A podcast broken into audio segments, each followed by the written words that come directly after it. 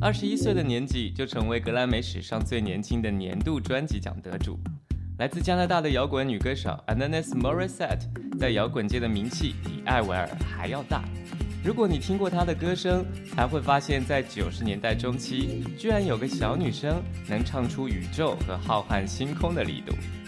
ananis Morissette 看起来毫无成为超级明星的潜力，但是事实上，在九十年代末，她才是最后的销量冠军。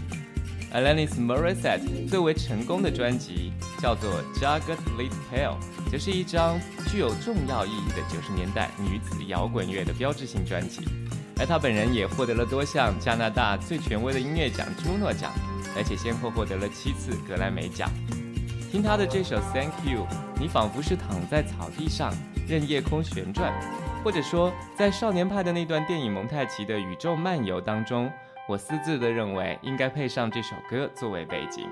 这里是 Music Heaven，我是李志。How about getting off these